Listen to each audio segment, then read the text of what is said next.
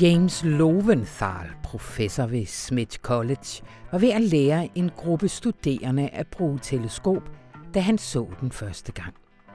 Langt fra byens lysforurening, helt oppe nær grænsen til Canada i New Hampshires hvide bjerge, kiggede de gennem kikkerten op på Mælkevejen, der funklede på en klar og mørk aftenhimmel.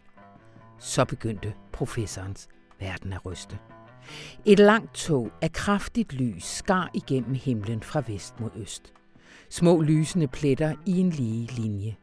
Som om universet var en computeranimation med forbindelsesproblemer, eller en eskadrille af rumskibe var på vej mod jorden for at angribe. En af de studerende trak sig forbløffet fra sit teleskop og kiggede forvirret på professoren. Hvad fanden sker der? Men James Loventhal stod der bare – stivnede med åben mund og en klump i maven. Det var et øjeblik af chok, fortæller han. Af forbløffelse og æresfrygt. På sin vis er det jo et imponerende syn. Nogen vil lige frem sige smukt. Men mit hjerte sank. Jeg vidste, at det her var et vendepunkt. Begyndelsen på enden. Og at himlen nok aldrig ville blive den samme igen. Men himmeltoget, det var ikke en invasionsstyrke fra Mars. Det var den ekscentriske tech-milliardær Elon Musks seneste påfund, Starlink-satellitterne. Og de kan, siger de allermest pessimistiske, ændre den stjernehimmel, som vi deler på tværs af tid og sted. Mathias Sindberg fra Moderne Tider har dykket ned i den historie. Og øh, velkommen til Radio Information på en mission. Red stjernehimlen and this is your captain speaking. Mit navn er Anna von Sperling.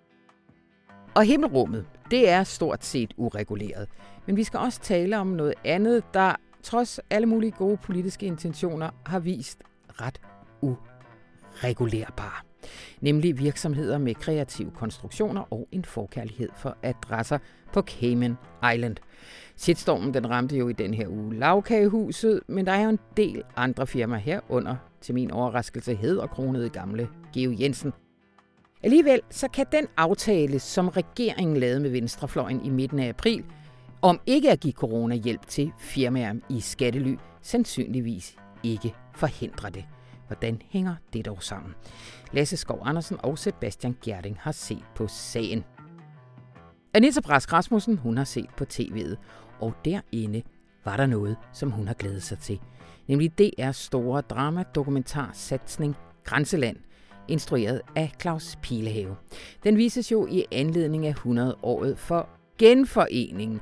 Men når hun er så glad, så er det fordi DR ikke bare vil fortælle den her historie om de glade dage i sommeren 1920, men i stedet for gør man generationer af sønderjyder ære ved at fortælle om hele den definerende historiske periode, hvor grænsen blev rykket rundt på magtens landkort som snubletråde under fødderne på folket. Og så til allersidst, så kommer Rune Lykkeberg forbi med en optur, som jeg håber, at historien også vil bakke ham op i. Og mere siger jeg ikke. Du må lytte med til allersidst i programmet. Rigtig hjertelig velkommen til.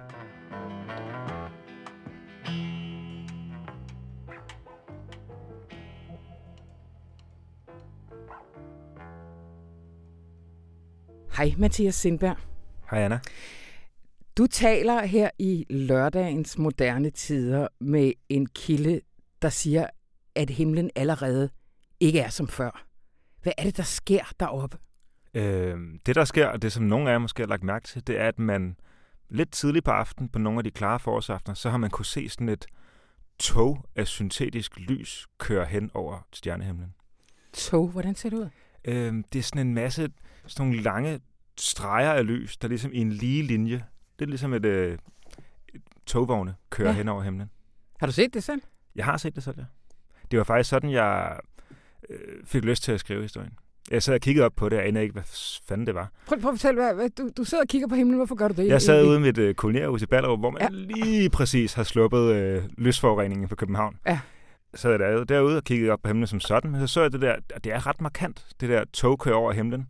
Øh, og anede ikke, hvad det var. Det var ikke sådan, jeg umiddelbart blev farvet. Jeg tænkte, der er sikkert, det kan være, der er nogle satellitter eller noget, der skal hjælpe os med et eller andet. Ja. Øh, og så googlede jeg lidt, hvad det var, og fandt ud af, at det, blev, at det var Elon Musk, ham med Tesla-bilerne, der har et rumfirma, der hedder SpaceX, og de er ved at sende ikke bare det lille tog, jeg så, men 12.000 satellitter i kredsløb om jorden. Og så blev jeg besluttet mig for, at det var, jeg fandt jeg stærkt indignerende. det er jo en god energi. Præcis. Øh, hvorfor vil han det? Hvad, hvad skal de bruges til? Øhm, ideen er faktisk ikke så dårlig. Det er for at skabe internetforbindelse til hele verden. Lige nu er det sådan, at man får internet for mobilmaster, men det betyder så, at der er en masse dele af verden, der ikke har internet. Steder, der er så tyndt befolket, at man ikke kan mm. svare sig at sætte master op, eller steder, hvor befolkningen er så fattig, at det ikke kan svare sig for en privat udbyder at sætte master op ud til internet. Hvis nu internetforbindelsen kom fra rummet, så vil man jo undgå det problem. Så vil der simpelthen være hurtigt, stabilt, og ifølge Elon Musk også billigt internet øh, worldwide. Altså, det, det, det er et business adventure. Det er, det er ikke filantropi, eller, eller er det et eller andet sted i midten? Øh, det er helt klart et business adventure. Det lægger Elon ja, Musk heller okay. ikke skjult på. Og det skal faktisk også, det lægger det heller ikke skjult på, finansiere hans egentlige øh, drøm om at etablere en menneskekoloni på Mars. Men når de taler om det, og det kan man også godt sige reelt nok, så bliver det også pakket ind i de her... Altså, så taler de også om det, som om det er et teknologisk fremskridt, ikke ja. mindst for verdens fattigste, som jo fortrinsvis dem, der ikke er på internettet nu. Og det virker, han, han, øh, han lavede en, et, et tweet om, at han var logget på. Han skrev for i 2019 det første tweet via rummet. Ja. Øhm, de regner med, at i 2021 vil man i USA og Kanada kunne logge på internet derfra, og så er det et par år efter, vil det så være worldwide. Hmm. Altså, vi vender tilbage til det der med øhm, reguleringen af, af, af rummet. Øh, men er, er Elon Musk alene om, øh, om at vi ligesom ville, ville Nej, udnytte sig? Man skal måske også lige forstå proportionerne i det. Når jeg ja. siger 12.000 satellitter, så op, at, altså, er det så mange eller hvad? Men ja. det er faktisk ret mange. For lige nu øh, er der 2.000 fungerende satellitter i kredsløb om jorden. Hvad laver de? Øh, de laver alt muligt. De sørger for, at vi kan kigge på Google Maps eller se fjernsyn for, hvad hedder det, se tv og alt muligt andet. Øh, alle mulige gode, fine og byggelige ting. Men er det kommersielle satellitter? Nogle altså, af dem er, men ja. de fleste er øh, offentligt opsatte okay. satellitter. Ja. Men han vil så sætte, eller Musk har fået tilladelse af hans regering til at sætte 12.000 satellitter op, mm. og håber på i alt at kunne sætte 42.000 satellitter op. Øh, det vil sige, det er altså en dramatisk forøgning af, hvor mange satellitter der er. Derudover, øh, så er Amazon i gang med et lignende projekt. Kineserne har gang i et lignende projekt. Inderne overvejer angiveligt også et lignende projekt. Øh, så der kommer altså til at være mange internetudbydere i rummet, hvis de får deres vilje. Det vil sige, at lige pludselig kan vi altså forestille os, at der er 70, 80, 100, 150.000 satellitter i kredsløb om jorden. Og så vil det få, i hvert fald ifølge de forskere, jeg har talt med, meget dramatiske konsekvenser for vores oplevelse af stjernehimlen. Ja. Altså, fordi det du også beskriver i artiklen, det er, at de modsat mange af de andre satellitter, vi har talt om, så er de faktisk noget tættere på Ja, øh, for at kunne levere internet til jordoverfladen, ja. så skal det ligesom være relativt tæt på i nogle af de sådan inderste baner, man kan bruge til at sætte ting i kredsløb. Ja. Øhm, det er der flere problemer med. For det første så er rummet ikke så stort, som vi forestiller os. I hvert fald ikke den del af det, man kan bruge det satellitter. Den sætning havde du aldrig regnet med at sige radioen. Godt. Det vil sige, at man skal, forestille sig, at der faktisk bliver sådan en trængsel, lidt ligesom sådan øh, myldertid i trafikken ja. oppe i rummet, hvilket både øger risikoen for, at der kan ske ulykker, og vi så nogle af de her kredsløbbaner bliver ubrugelige, så gør det det sværere for astronomerne.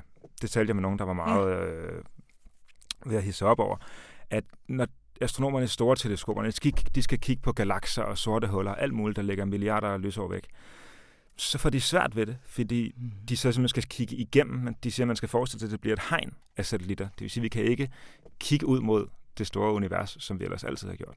Hold da. Øhm, og det har nogle praktiske konsekvenser. Det er jo ikke bare for sjov, de sidder og glor derud. Øh, nej, det spurgte jeg dem også om. Ja. Og de, øh, nej, det er det ikke. Det er jo et, øh, sådan, at når vi udforsker det ydre rum, ja. sagde det, så udforsker vi virkeligheden også os selv og fysiske lovmæssigheder på jorden. Altså, ja. Det er blandt andet, uden at have kigget ud på universet, havde vi ikke kunne finde ud af tyngdekraften og alle mulige andre store ja. opdagelser. Det er også sådan, vi, når man kigger ud i rummet, så er der tit mere ekstreme forudsætninger. Det vil sige, at nogle af de fysiklov, vi er ved at undersøge på jorden, kan man så sådan trykteste under ekstreme forudsætninger, og så få bekræftet, at de altså også gælder på jorden.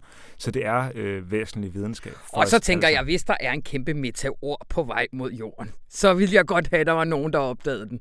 Ikke at man kunne gøre noget ved det. Ja. ikke, jeg ikke vil nødvendigvis gøre særlig meget ved det, men jo.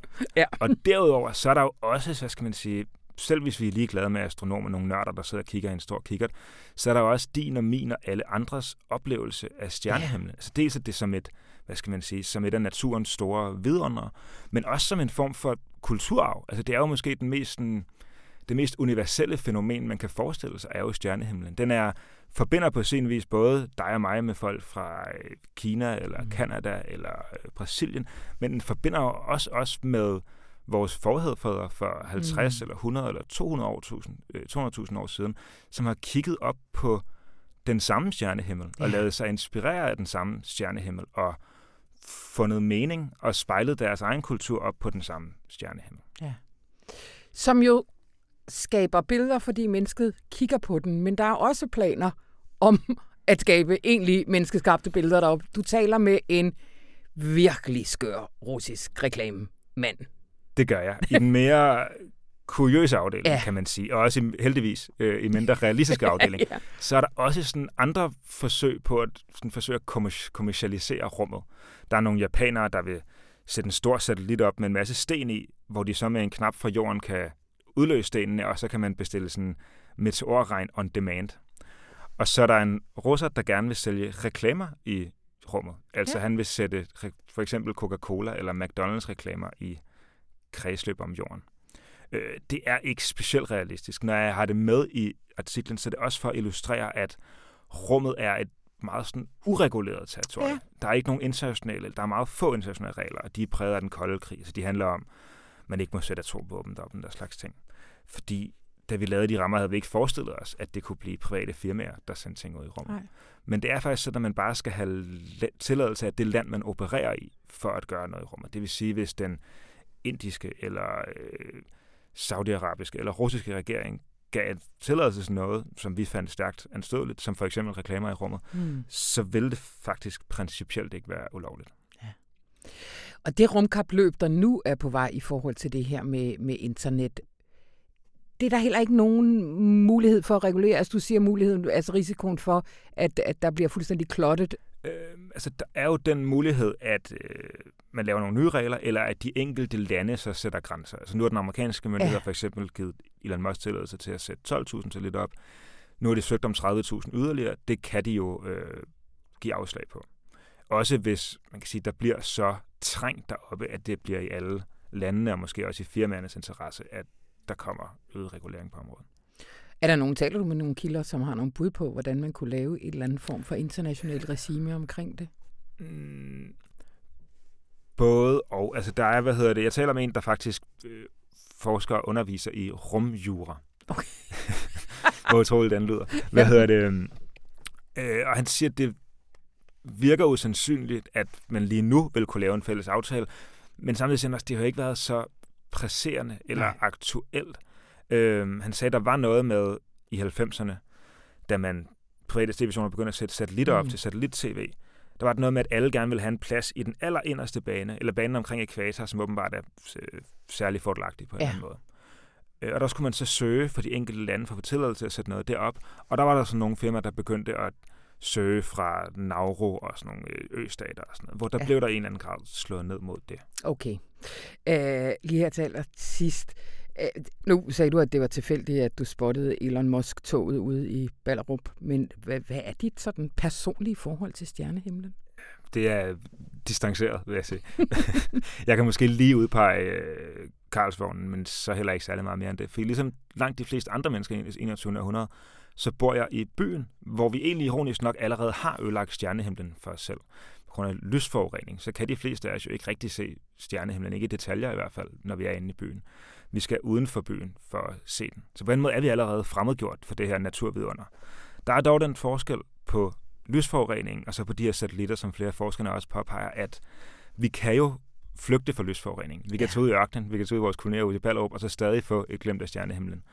Hvorimod Ja, man der er turistdestinationer nu, der markedsfører sig på, at der er mørkt. Ikke? Præcis. Men, ja. Men hvis nu vi siger, at nattehimlen, stjernehimlen, ender som sådan en kravlende myretyve af syntetisk lys, så er der jo ikke no escape. Så har vi ikke længere nogen mulighed, heller ikke principielt for at kigge ud i det uendelige univers og lade os inspirere. Det var helt vildt mærkeligt, at du sagde det der. Jeg fik det helt dårligt.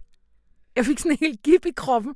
Gud, var det en ulækker tanke. Jamen, det er nemlig en stærkt ulækker tanke. altså, nogle, nogle af de der astronomer, jeg snakker med, han er simpelthen, altså, det er helt tydeligt at tale med, han elsker simpelthen stjernehimlen så meget, at han sådan helt vævede i stemmen, da ja, han talte om det.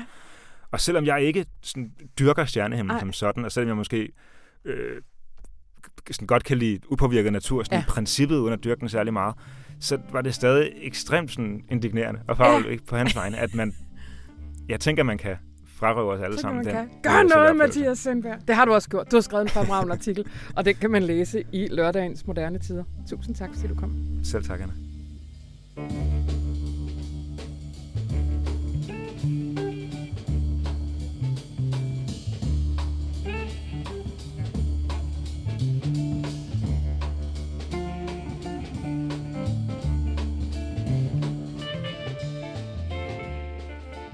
Hej Anita. Hej Anna. Hov, hvorfor er det, jeg ikke rigtig kan høre dig? Prøv at komme lidt tættere på mikrofonen. Med din krop. Med min krop. Ja. Og din flotte t-shirt. tak, tak. Kan, kan du ikke lige fortælle lytterne, hvad for en t-shirt du har på? Jo, det vil jeg gerne. Øh, det er en t-shirt med et foto af Astrid Lindgren. Det er det nemlig. Et meget sødt foto. Nå, det er fuldstændig i- irrelevant og urelateret til det, vi skal tale om. Du har set Grænseland. Først af afsnit af fire af DR's store satsning. Doku. Dramatu. Dramatisk dokumentarserie. Dramatisk dokumentarserie. Ja. Hvad er det for noget? Øh, jamen, det er jo øh, lidt ligesom vi så i historien om Danmark, øh, den her storslåede serie, der var på DR. Øh, så er det en, øh, en øh, historie øh, om øh, grænselandet, altså i forbindelse selvfølgelig med genforeningen nu her, øh, eller genforeningsjubilæet, øh, som vi jo markerer 100-året for øh, mm. i år, så har DR lavet en, øh, en drama-dokumentarserie, ja. øh, som handler om den historiske optakt til genforeningen, sådan set. Ikke? Ja. Øh, hvor vi jo igen ser Lars Mikkelsen som øh, den allesteds nærværende vært, som går rundt i landskabet og fortæller øh, dele af historien, men den bliver så også formidlet i de her dramatiserede sekvenser, hvor der er skuespillere, der optræder som øh, relevante historiske personer. Ja, øhm. og det vender vi lige tilbage til dem, men lad os lige dvæle lidt mere ved navnet og valg af vinkel. Mm. Grænseland, ikke genforening. Hvad, hvad, hvad ligger der i det valg?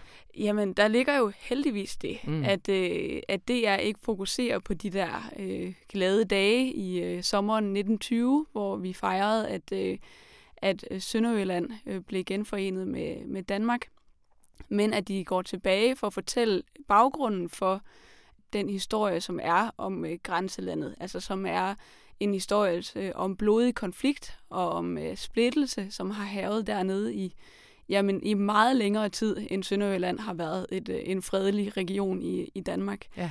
Øhm, og det synes jeg er vigtigt for at forstå både Sønderjylland i dag, men i det hele taget forstå baggrunden for genforeningen. Og det ville også være at gøre generationer af sønderjyder uret simpelthen, hvis man ikke startede helt tilbage i 1830'erne, 1840'erne, som DR gør i det første afsnit. Og faktisk kunne de jo gå noget længere tilbage, ikke? men mm. det er et godt tidspunkt at starte her. Hvorfor, hvorfor, hvorfor lige der? Hvad er det der? Jamen det er fordi, at det er ligesom her, hvor den nation, de nationale spændinger i, øh, i de to hertugdømmer, Slesvig-Holsten, øh, de ligesom øh, er blusset op. Mm. Øh, og det er her, der opstår bevægelser, altså danske bevægelser, der arbejder for at sikre de dansksindede i Nordslesvis særligt, øh, sikre deres rettigheder i forhold til for eksempel at få lov til at tale dansk. Øh, det var sådan på det her tidspunkt, at alle højere instanser, altså lærer, læreranstalter og retssale og øh, hele embedsværket, der blev der talt tysk. Og det var der faktisk mange i øh, det nordlige Slesvig, der ikke forstod, fordi de var dansksindede og talte dansk. Og det var ligesom her, både den bevægelse startede, den her danske bevægelse, men så var der også en bevægelse, der ønskede, at Slesvig-Holsten skulle frigøres fra den danske helstat, ja. og øh, gøres øh, til selvstændige øh, øh, hertugdømmer. Mm.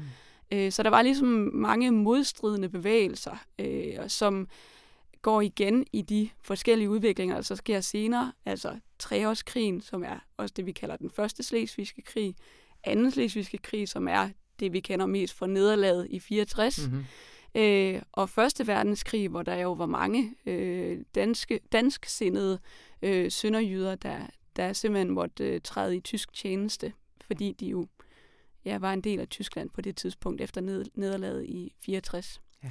ja, og så op til 1920, hvor vi så bliver genforenet efter Første Verdenskrig. Du har kun set første afsnit, ikke? Jeg har kun, eller, ja. altså jeg har jo selvfølgelig, fordi at jeg er øh, anmelder, så jeg har fået adgang til flere afsnit, og ja. har også set dem. Øh, men det, men det snakker vi ikke om, fordi vi anmelder en af gang. Præcis, vi anmelder en af gangen. ja, godt. Laurits Skav hedder en af hovedpersonerne. Der er flere, ikke? Jo, jo, jo der er flere. Der er jo både øh, hertugen af Augustenborg, ja. og så er der kongen og prinsen af Nør, som også er en vigtig person. Men den mest centrale figur i DR's historiefortælling her, det er Laurits Skav. Ja, hvad er han for en? Jamen, han var en, øh, en bonde øh, fra øh, Slesvig, som var dansk sindet, og var en af dem, der særligt kæmpede for, at, øh, at øh, at der skulle tales dansk, og at danskerne skulle, eller de dansk sindede i Nordslesvig skulle have for eksempel en dansk skole, og i det hele taget have lov til at tale dansk, og have lov til, at der også kunne tales dansk i retssager osv., fordi det var jo sådan, at de faktisk ikke kunne forstå det, hvis de skulle hvis de var anklaget for et eller andet. Så ja. foregik, foregik alting på tysk, og de skulle betale øh, advokater rigtig meget for at, at repræsentere dem på tysk. Øh, så de var sådan set en del af et system, som de ikke forstod. Mm. Der var han ret central, men det, der også er sjovt ved Laurits Skav, det er, at han ligesom rummer flere forskellige ting af, af de bevægelser, der var i gang på det her tidspunkt. Han er både øh, en, der bliver en spydspids for, hvad der, hvad der i grunden er elitære kredses diskussion om Sønderjyllands fremtid og Nordslesvigs fremtid.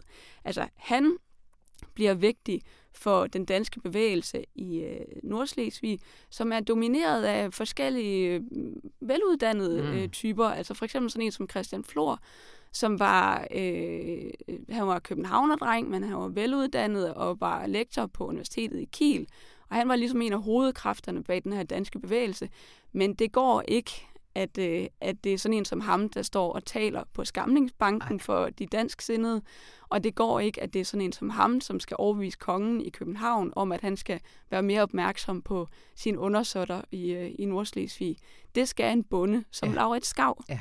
Samtidig så og er der jo de også... fleste bønder var vel optaget af, hvordan er høsten i år, og Præcis. det der ikke en nationalistiske Præcis. spørgsmål. Jeg er sikker på, at der har været øh, dansk fællesang og alle de der ting, som vi kender, Øh, men det der med en reel politisk bevægelse, det har der ikke været på det her tidspunkt blandt i bundestanden.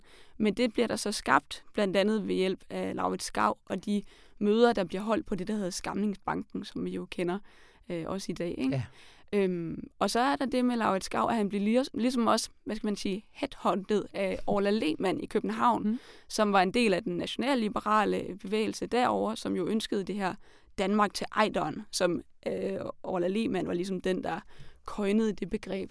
Ja. Øh, så øh, Laurits Skav, han bliver ligesom brugt af forskellige øh, øh, alliancer, der alle sammen arbejder for den danske sag i øh, Nordslesvig. Mm. Og jeg synes simpelthen, det er at gøre det rigtig godt ja. ved at, at lade ham øh, være hovedperson. Også den måde, de vælger at bruge dramatiseringen på, fordi at det, da Laurits Skav begynder at komme mere og mere til København, og det begynder at blive et problem, fordi han skal jo helst stadigvæk være stærkt knyttet til den her bondebevægelse. Han, det går jo ikke, at han er i pæne sko og sådan noget, mm. ikke? fordi han skal ligne en bonde. Og på et tidspunkt siger øh, Ola Lehmann simpelthen til ham, man kan jo snart ikke øh, se, om du er bonde eller bybo. Øh, og så får han ligesom sådan et slag i, mm. i ansigtet. Det, det kan godt være, du kæmper bøndernes sag. Det kan godt være, du kæmper for at skabe en dansk elite i øh, Nordslesvig, men du vil stadigvæk altid være bonde. Ja. Altså det er der, man skal huske, at det her, det er altså før øh, grundloven, det er stadigvæk øh, under en enevældig konge, mm.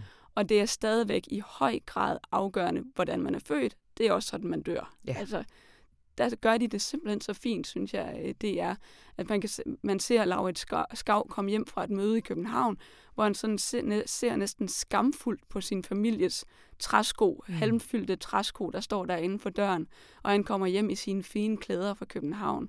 Og man ser, at han sidder og bliver irriteret på den der bundestues fluer, og, mm. altså, og det er jo sådan noget, der skaber altså, simpelthen klasseforræderi. Ja. Altså, at man, man siger til en person, du kan ikke forlade det her. Mm. Så begynder han at føle afsmag over ja. for det. Ikke? Ja. Og det er jo paradoxalt, når det faktisk er de her menneskers sag, han skal tale. Ja. Så han er en konfliktfyldt ja, ja. Øh, person, og, og det er hele Sønderjyllands historie. Så jeg synes virkelig, det er velvalgt, at de har brugt ham. Nu øh, sidder du jo med, øh, ja, som øh, hvad hedder det, historisk fagjournalist og alt det her, og synes, det er skide godt. Vi har talt en del om, da vi ligesom talte på kulturredaktionen om, hvordan vi skulle dække det her jubilæum. Nu kom der lige en corona og spændt lidt ben for det store udtræk, ja, men der talte vi om det her med, altså hvad betyder den historie egentlig for? Man behøver sgu ikke engang bare være helt ung og hænge på YouTube, men en helt almindelig, gennemsnitlig, øh, oplyst 32-årig københavner. Eller sådan ja. noget, ikke? Ja. Hvor, hvor god synes du, den er til ligesom at, at formidle også vigtigheden af det her til, øh, til ja. ham eller hende? Jamen, det synes jeg, at den gør ret godt. Og jeg synes, at de nedslag, de vælger at foretage, altså hvor de går helt tilbage til før treårskrigen, de slår ned på 1864 og Første Verdenskrig, og så selvfølgelig året 1920, hvor der også var påskekrise og, og så videre. Ikke? Øh, det synes jeg faktisk, den gør ret godt, mm. fordi det er, øh, det er nogle mennesker, man bliver engageret i, som de vælger at dramatisere. Altså det bliver ikke for fladt. Mm det bliver øh, spændende at følge, og så giver det også mere en fornemmelse. Altså det er ikke bare datorer og konger og hertuger, og det er faktisk øh, mennesker, man kan mærke, og man kan mærke bevægelsen, altså man kan mærke øh, sagen. Og så derfor bliver det også mere en historie om strukturer og hierarkier og bevægelser, end det bliver om enkeltpersoner. Og også selvom at de fører sådan en som Laurits Skav frem, han bliver mere et billede på en, en situation i grænselandet på daværende tidspunkt, end, end han bliver en, et individ. Ja. Øh, og det er også det, der det, det er også det vigtigste at forstå, hvis man skal forstå, hvorfor det stadigvæk præger grænselandet i dag, mm. at, øh, at det har den her blodige mm. historie, hvor, hvor grænsen jo er blevet flyttet som sådan en snubletråd under deres fødder adskillige gange. Ikke? Ja. Fordi, hvorfor lige her til allersidst, Anita, hvorfor er historien om øh, grænselandet stadigvæk vigtigt i dag? Jamen, jeg synes jo, det er enormt vigtigt at forstå, særligt os, der måske bor langt fra grænsen, mm. hvad den faktisk betyder. Øh, og at, den stad, at det stadigvæk sidder i mange sønderjyder, at de generationer tilbage har været involveret i konflikter, de ikke har følt, at de havde aktier i. Mange familier har folk, der har været deltagere i Første Verdenskrig, selvom de ikke øh, ønskede det, mm. de, fordi de var en del af Tyskland på det her tidspunkt. Og det er faktisk ikke så lang tid tilbage. Og det glemmer vi nogle gange, fordi at situationen i, i Sønderjylland jo nu er idyllisk, og det, mm. det er et fint samarbejde. Der er lige det der med, at de ikke kan finde ud af i nogle kommuner at skrive øh, by, øh, byskilte på begge sprog, altså mm. både for, på dansk og så øh, til gavn for det tyske mindretal i området. Men generelt set er det jo et område, der i dag er præget af, af stort samarbejde, øh, som jo er blevet sat helt ud af funktion, og det gør ondt på dem dernede mm. lige nu, ikke? at de ikke kan komme over grænsen, som de har kunnet. Ja, øh, ganske ja det er jo ret vildt at øh, fejre øh, øh, genforening med at lukke grænserne. Ja, det, det, er, det er simpelthen så paradoxalt. Ja. Og ja, men på den anden side synes jeg også, det, er, det gør jo også, at man bliver opmærksom på, jamen hvad betyder det at have et velfungerende samarbejde over en landegrænse. Ja. Et sted, hvor der faktisk er minoriteter på begge sider. Det er en enorm stor del af særligt det, det 19. århundrede og 20. århundredes Europahistorie, at vi er bevidste om, at det er afgørende, hvordan man behandler mindretal mm. Øh, på de forskellige sider af grænserne. Øh, så på den her måde øh, synes jeg jo, at, at coronasituationen også er med til at, ligesom at forstærke øh, det det, den betydning. Ja. Hvornår kan man se dem? Jamen, den kommer jo søndag øh, kl. 20 på DR1, men man kan også se den på, øh, på DR.dk, hvor der også ligger alle mulige andre... Hvis vi nu gerne ting. vil have lidt fællesskabsoplevelser, så sætter man sig foran fjernsynet ja. søndag kl. 20. Det gør man. Godt. Tusind tak, Anita Brask Rasmussen.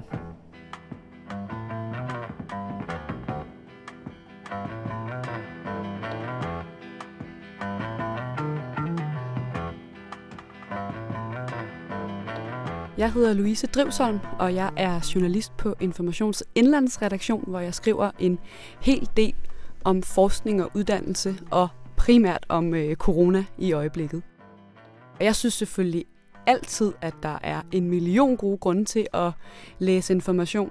Men jeg synes måske særligt i øjeblikket, hvor vi står i i hvert fald hvad der er min levetids største krise, at der er brug for nogle perspektiver, og der er brug for en avis, der tør insistere på at være en lille smule langsommere og en lille smule mere grundig. Der ikke bare render med den første og den bedste nyhed om et nyt forskningsstudie eller om en ny øh, økonomisk skandale, men, men stopper op og leverer de langsomme perspektivrige artikler. Det synes jeg virkelig, der er brug for. Og hvis du er nysgerrig på, hvad de her artikler indeholder, jamen så synes jeg, du skal tilmelde dig en gratis måneds abonnement på information. Og det kan du gøre på information.dk-prøv nu. Du kan selv vælge, om du vil læse avisen digitalt hver dag, eller om du også vil have den i weekenden med posten.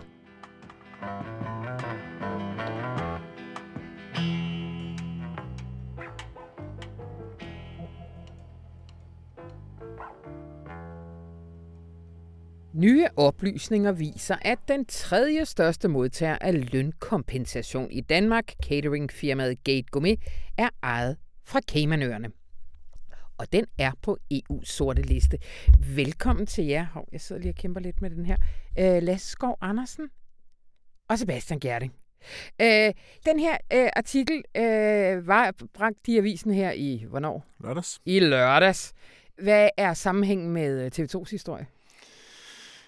Øh, ja, det... Nå, som, er det lidt... Øh... Nej, nej, overhovedet okay. ikke. TV2's historie øh, handler om, øh, om hvad skal man sige, de skattely, som er ikke er på sortlisten. Ja. Øh, og dermed dem, som ikke er omfattet af lovgivningen. Godt. Og vi har prøvet at finde ud af, okay, hvilke selskaber er rent faktisk i base i det her sortlistede skattely, som lovgivningen øh, sigter efter. Der har vi så fundet to, Gate Gourmet og øh, Geo Jensen. Godt. Men så er vi det på plads, fordi jeg tager og tænker på det. Jeg tror, der er mange lytterne, der sidder og tænker på det, fordi de jo hele ugen ikke har kunne spise brød fra lavkagehuset. øh, godt, men det kan vi jo lige vende tilbage til. Øh, Gate Gourmet. Hvem ejer Gate Gourmet? Ja, det, øh, det har jeg været på jagt i forskellige virksomhedsregister rundt omkring på kloden for at finde ud af. Ja. Ej, det passer ikke helt, fordi det står i deres øh, årsregnskab for det, der hedder Gate Group i Schweiz, som de er en del af, koncernen.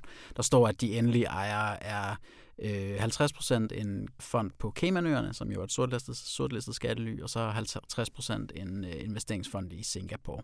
Men jeg har så også været dykket ned i nogle selskabsregister for ligesom at finde alle ledene på vejen, og det er altså en lang kæde, hvor vi starter i Danmark, som så de danske selskaber er ejet af et selskab i Luxembourg, så kommer vi til koncern moderselskabet i Schweiz, som så er ejet af et selskab i Hongkong, som så er ejet af et selskab i Singapore, mm. som så er ejet halvt-halvt af et selskab i Singapore og i de Caymanøerne, som så igen er ejet af de her endelige ejere øh, i Caymanøerne og i Singapore. Ja. Øh, med, hvad laver de? Det er jo flycatering, det er flymad. Altså, når man er ude at flyve, så er de der øh, sådan mere eller mindre velsmagende øh, retter, som man får i de her staniolbakker. Ja. Mm. Øh, og de er jo selvfølgelig hårdt ramt, altså hele flybranchen. Der er jo ikke nogen, der flyver længere, så er der selvfølgelig ikke nogen, der spiser flymad. Nej, selvfølgelig. Godt. Øh, der var en stor nyhed, også globalt set her. Hvornår var det i april, midten af april, at øh, Danmark nu havde besluttet, at man ikke kunne få øh, hjælpepakke, hvis man var i skattelø. Ja. Hvordan, øh, hvordan hænger det sammen? Jamen, øh, det var egentlig det, vi forsøgte at dykke ned i. Vi fik aktindsigt i, hvilke modtagere øh, af lønkompensation, hvilke firmaer har modtaget lønkompensation. Og så ville vi ligesom prøve at dykke ned i, okay, hvilke firmaer bliver så ramt af det her skattelykrav. Mm. Og det var et større gravarbejde og et kæmpe dataudtræk fra CVR, som vores kollega Bo Elkær han lavede. Øh, og så identificerede vi så de her selskaber, okay, de er så rent faktisk i sortlistet skattely. Og så gik vi så til myndighederne for at spørge dem om, okay, vil I så begrænse dem for det her? Øh, og vores svar fra myndighederne tyder så forløbig på, at, at det vil de ikke. Altså fordi, at man fra de danske myndigheders side, der, øh, der kigger man kun på det første led i den her uendelig lange kæde, som Lasse han var ude i. Øh, det vil sige, at man ser kun på de selskaber, som er direkte ejet fra et skattely. Øhm, og det ser der faktisk ud fra vores forløbige research ikke rigtig ud til at være nogen øh, selskaber, som der gør. Så der er, ifølge jeres forløbige research, ingen, der bliver begrænset for at få snablen i kassen? I hvert fald ikke nogen af dem, der har fået støtte indtil videre. Mm. Altså, man kan sige, grund til, at, at øh, altså, de selskaber, der har fået støtte indtil nu, der fandtes ikke de der skattelyregler. Nu har man så lavet dem. Spørgsmålet ja. er, er der så nogle af dem, der tidligere har fået støtte, som ikke vil kunne få yderligere støtte? Og det ser der ikke ud til at være. No. Men, men er hele ideen med skattely ikke, at der mindst er et led, eller... Jo, det kan man Eller... sige. Altså man kan sige, at den måde, som, øh, som de danske skatteregler er indrettet på, der vil det være øh, fordelagtigt, eller det vil kun være fordelagtigt, hvis man har indskudt nogle forskellige led i kæden. Altså man, har nød, man er nødt til at have øh, et Luxembourg-led ind, eller et, et, et af de her andre lande, som man ofte bruger i EU, hvor man så har dem dernede, og så bruger man, så fører man det så videre ud af EU øh, på den måde. Det vil sige, man kan sige, man har i den danske skattelovgivning gjort, at de selskaber, der måtte ville snyde i skat, det ved vi jo ikke, om de her rent faktisk gør, Nej. men hvis de måtte, så ville de konstruere sig præcis på den her måde via Luxembourg. Og de regler, man så ser ud til at have gjort for at begrænse hjælpepakkerne, de går så kun på den konstruktion. Men altså nu jeg, jeg beder jeg ikke om at... Øh, jeg sidder bare forvirret, ikke? fordi jeg, jeg beder ikke om at motivanalysere, men det er vel ikke sådan, at dem, der har konstrueret de regler, ikke ved, at virksomheder, der ønsker at være skattely, øh, har en konstruktion med mere end et led? Nej. Nej. Det, øh, det, det, ved, øh, det ved øh, skattemyndighederne og Erhvervsstyrelsen selvfølgelig udmærket godt. Ja. Jeg tror bare heller ikke, at det her det er en regel, der ligesom er vokset i deres baghave. Jeg tror, man skal se det her som noget, der måske en sen nattetime er blevet krævet af nogle partier på venstrefløjen. Øh, og så, så har, har de fået det, og så har de fået noget, som ser ud til at være meget symbolsk. Men det er ikke noget, vi ved endnu. Altså, vi har forsøgt at få, altså hele ugen har vi forsøgt at få, eller fra fredag faktisk, har vi forsøgt at få de danske myndigheder til ligesom at slå helt fast, hvordan man skal forstå de her regler. Og det har der ligesom ikke været nogen, der rigtig gerne ville. Altså det startede med, at vi var i Erhvervsministeriet, så blev vi sendt over til Skatteministeriet, så blev vi sendt retur til Erhvervsministeriet, så blev vi sendt til Socialdemokratiets pressetjeneste, så blev vi sendt til deres ordfører, som sendte os tilbage til Erhvervsministeriet. Og okay. da vi så fortsætter mandagen, der blev vi så fra Erhvervsministeriet så over til Skatteministeriet, hvor vi så til sidst fik et skriftligt svar fra Morten Bødskov, der overhovedet ikke forholder sig til noget af det, som vi skrev fra. Altså det, var det handlede om noget fuldstændig andet. Og da jeg så spurgte opfølgende, er det her seriøst det, I vil svare på det her, så svarede han bare, ja, eller deres pressemand svarede, ja, det er det svar, vi har. Og hvad er det svar? Det er, at regeringen gør alt muligt andet i forhold til skattely. De ansætter 100 medarbejdere mere i skat i år, og de arbejder internationalt for at styrke ligesom, kampen mod skattely og sådan noget. Og det er jo også øh, udmærket. Det har bare ikke ja. noget med det her at gøre. Nej. men, men, men hvad siger så, øh, nu siger de, at øh, en sen nattetime, Venstrefløjen siger, at det kan fandme ikke være rigtigt. Øh, hvad siger så øh, dem på venstrefløjen, der har været, øh, for eksempel enhedslisten, som har været ude og tale om, at det her det er jo ja, en mm. sejr. Jamen, de, de siger bare, at de tror ikke på, at det er sådan, som vi har fundet ud af, at det ser ud til at være. altså, og det, det er meget sådan mærkeligt. Altså, nu var det dig, der talte med, med Rune Lund og Sebastian, men, men jeg synes, det er, det er sjældent. Altså, vi er jo vant til selvfølgelig, at politikere svarer lidt udenom, eller yeah. gentager de samme ting, og sådan, yeah. men det var godt nok i en, i en udpræget grad her, altså, hvor vi siger, men men, men det er jo sådan her, og så siger hun, det er ikke det, jeg har aftalt med regeringen. Mm. Han jeg... fastholder ligesom, at han har en aftale med regeringen, som, som reelt skal virke over for skattely. Og så siger vi, ja, men sådan som regeringen har udmyndtet jeres aftale, så er der altså intet, der tyder på, at man kan ramme de konstruktioner. Og så siger han bare, jeg fastholder, at vi har aftalt en måde, der kan ramme de konstruktioner på. Så det er, ligesom, det er der, hvor den ligger. Det er der, hvor den ligger. Lad os lige sige, at vi optager det her tirsdag. Øh sen eftermiddag. Øh, så der kan sikkert nå at ske en hel del i mellemtiden. Men øh, fortæl lige lidt om Georg Jensen. Hvad, øh, hvad går det ud på? Øh, Georg Jensen er jo, nu skal jeg se, om jeg kan huske hele kæden. Altså Georg Jensen i Danmark, øh, det selskab, Georg Jensen AS, de så ejet af et andet selskab i Danmark, Georg Jensen Investment Apps. Mm-hmm øh, som så er ejet af et selskab i Holland, og så er der en eller anden lang kæde, hvor jeg ikke har alle mellemlederne, men den ender så i sidste ende også på Caymanøerne. Øhm, og Georg Jensen siger, at det er en helt sædvanlig struktur, når man for eksempel skal have pensionsselskaber og andre investorer ind og, og investere sammen. Så, så etablerer man sig på Caymanøerne, fordi det er et, øh, et sted, som alle kender, og ja, Øh, og de siger, at de har aldrig betalt Alle kender som noget som helst andet end skattely? Nå jo, men det er jo rigtigt nok, at der er, det ligesom er et finansielt centrum i verden, som mange har brugt igennem tiden. Ja, altså, det er rigtigt. Og også, også vores egne pensionsselskaber, sådan set. Når de investerer vores penge, har de også historisk set brugt øh, Cayman. Øhm, så, så, så det er jo sådan set rigtigt nok. De siger, at de aldrig har betalt udbytte til deres øh, ejere, og de siger, at det ikke er med formål at opnå en, med, altså at ideen ikke er at opnå en skattefordel. Mm. Øh, men kæden ender altså der på Caymanøerne, som så, er et sort ledsted ja. skattely. Og så siger Georg Jensen så også, at de ikke regner med, at de her nye regler vil forhindre dem i at få yderligere penge. Og det er så det, som tyder på, eller som jeg tror godt kan vise sig at være rigtigt. Ja. ja. Men de har så heller ikke betalt selskabsskat i 14, 15, 16, 17 og 18. Og det er jo det, som er så svært med hele den her skattelyproblematik, fordi vi, man kan jo godt se, at det er jo det samme med Gate Gourmet for eksempel. Ja. De har heller ikke betalt uh, selskabsskat i, de, i Danmark i de år, hvor at, uh, der er op, uh, offentliggjort oplysninger om. Men så er spørgsmålet ligesom, hvorfor? Altså, ja. Er det bare fordi, man har... Uh, altså, det svar, man typisk får, det er jo simpelthen fordi, det er fordi, vi ikke har haft et overskud.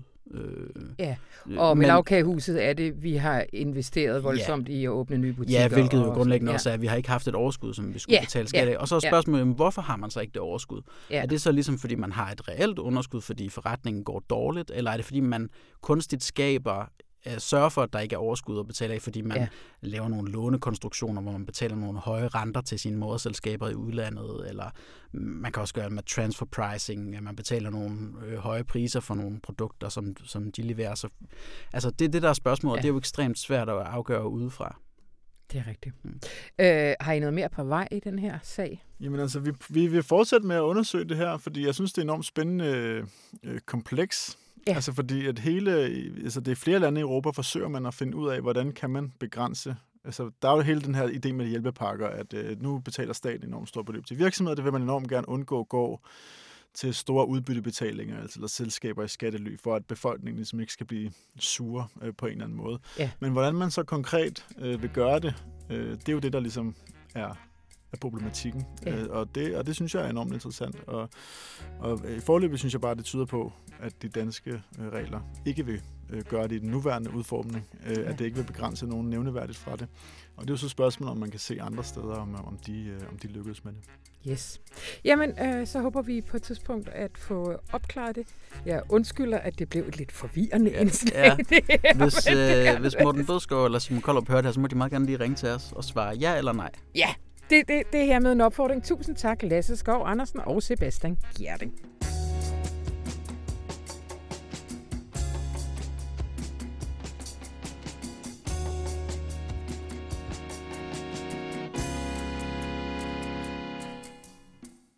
Hej Rune. Hej Anna. Øh, har du en optur til os? Ja, men Anna, jeg tænker, vi skal have noget, som vi faktisk meget sjældent har. Ja? vi skal bare prøve noget nyt. Er du klar? Uh, kom med det. Vi tager en slow trend optur. Hmm? En langsom tendens optur. Ja, ja, ja. Fordi noget, som jeg har gået og glædet mig over løbende, det er, at de onde bliver ikke stærkere af corona. Hvis du ser på de kriser, vi rigtig kan huske i vores voksenliv, så 2001, hvad skete der der? En krise, der fremkaldte vores samfundsdæmoner. Mm. 2007, 8, 9, finanskrisen, hvad skete der der? En lille smule Occupy Wall Street, hvad blev det til? Det blev til Tea Party, det blev til Sarah Palin, det blev til Donald Trump. Okay, dæmonerne vandt igen. Så havde du immigrationskrisen i 2015. Hvad skete der der? Altså, uanset hvordan vores samfund er blevet rystet, så har nationalisterne og dem, der egentlig mest vil smadre forudsætningerne for det fede og det fremadrettede i vores samfund, de har vundet. Og har du lagt mærke til, at det er faktisk det modsatte, der er sket under corona? Har ja, du lagt mærke til, at de to lande, der har været længst fremme i det store højrepopulistiske uh, eksperiment, Storbritannien og USA, er dem, der har tabt mest. Mm. I USA, der har præsidenten været så ringe, så folk de er begyndt at dyrke guvernører. Altså, vi er nået til et niveau, hvor Gretchen Whitmer er blevet en stjerne og Cuomo i New York. I Storbritannien, der selvom vi tilstår Boris en lille smule charme for Keep Calm and Carry On, så har han jo været så latterlig.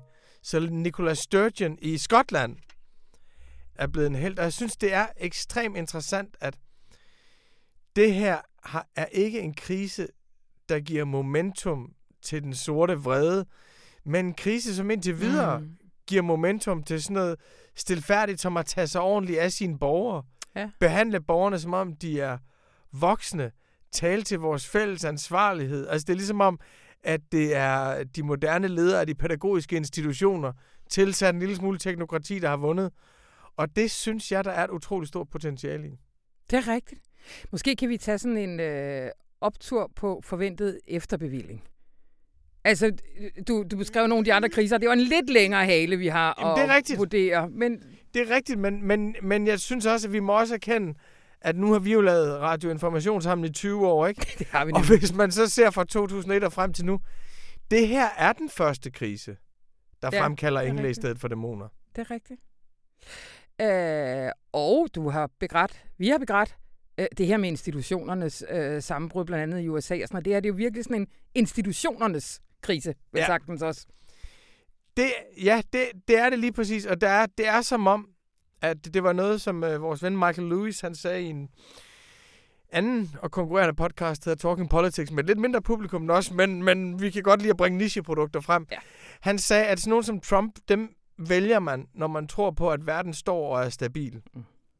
Og nogen som Trump, de taber, når man ikke længere tror på, at verden står og er stabil. Og så langt kan vi jo ikke tage den, men det er enormt interessant, at de dyder, som har været detroniseret og latterliggjort, at de ligesom er blevet rehabiliteret. Og jeg synes, at i de lande, hvor regeringslederne ikke har passet på deres befolkninger, Brasilien og USA, der har man set meget stærke borgmestre og guvernører, som man faktisk opbygger autoritet omkring de politiske niveauer, hvor man passer på Mm. sin befolkning, og man trækker tæppet væk under dem, der vil smadre institutionerne. Jamen, hallo, det er stille og roligt, det er over 20 år for mig at sige, så er det en kæmpe stor optur. Kæmpe stor. Ved du, hvad jeg synes er optur? Nej. Det er, at der er to brødre, jeg ved ikke, hvad den anden hedder, men, men ham, der har skrevet til mig, han hedder i hvert fald Nils Søholt Fode. Ikke? Ja. Og han har lavet en paudi på os, Rune. Det er, den er jeg, også, jeg synes også, den er optur. Og den, den har ingenting på sig. Altså, ingenting. Men det er alligevel sødt af ham det, at det, prøve. det, det, det, du mener med, den har ingenting på, os, på sig, det er, at vi vil altid være mere latterlige end dem, der gør grin med os. Ja, præcis. Og, og, øh, og jeg tror, han var lidt nervøs for, at, at, at, at vi ville sådan blive, blive sure, eller blive lidt, lidt stødt og sådan noget. Ikke? Så jeg skrev faktisk til ham, øh, og bad ham hilse broren og alt det her. Og så spurgte jeg, må jeg spille et lille klip af det i radioinformation? Og det måtte jeg godt. Så, så, så jeg synes bare, at vi stopper her. Altså det der med, at, at jeg fniser og siger ja ind over dig, og at du name dropper, og så, altså, det har ingenting på sig. Men, men, på- men prøv lige at høre, hvordan vi lyder i fantasien øh, på Nils og Rasmus. Og så vi, Ja. skal vi ikke også invitere andre, der kan lave endnu bedre paudier? Præcis. Og det bliver en optur, Anna, ikke? Kæmpe optur. Det er altså Oprah Winfrey, Michael Jordan, Star Power, lige så stor som Beatles, Obama, Netflix, Air Jordans, Nike, Mm. Obama, Ja. sport, racial justice, politik og kapitalisme samlet i én kulturhistorie. Og Obama, Anna, og Hillary, ikke? Eller, men Obama, Ja, ja, ja, ja. optur, kæmpe optur. Kæmpe optur. Mhm. Det er altså alt, hvad vi har for denne omgang radioinformation, og nu ønsker jeg dig en dejlig miniferie. Mit navn det er Anna von Sperling, og jeg har tilrettelagt det her program, som er klippet af Anne Pilegaard Petersen. Ha' det rigtig godt.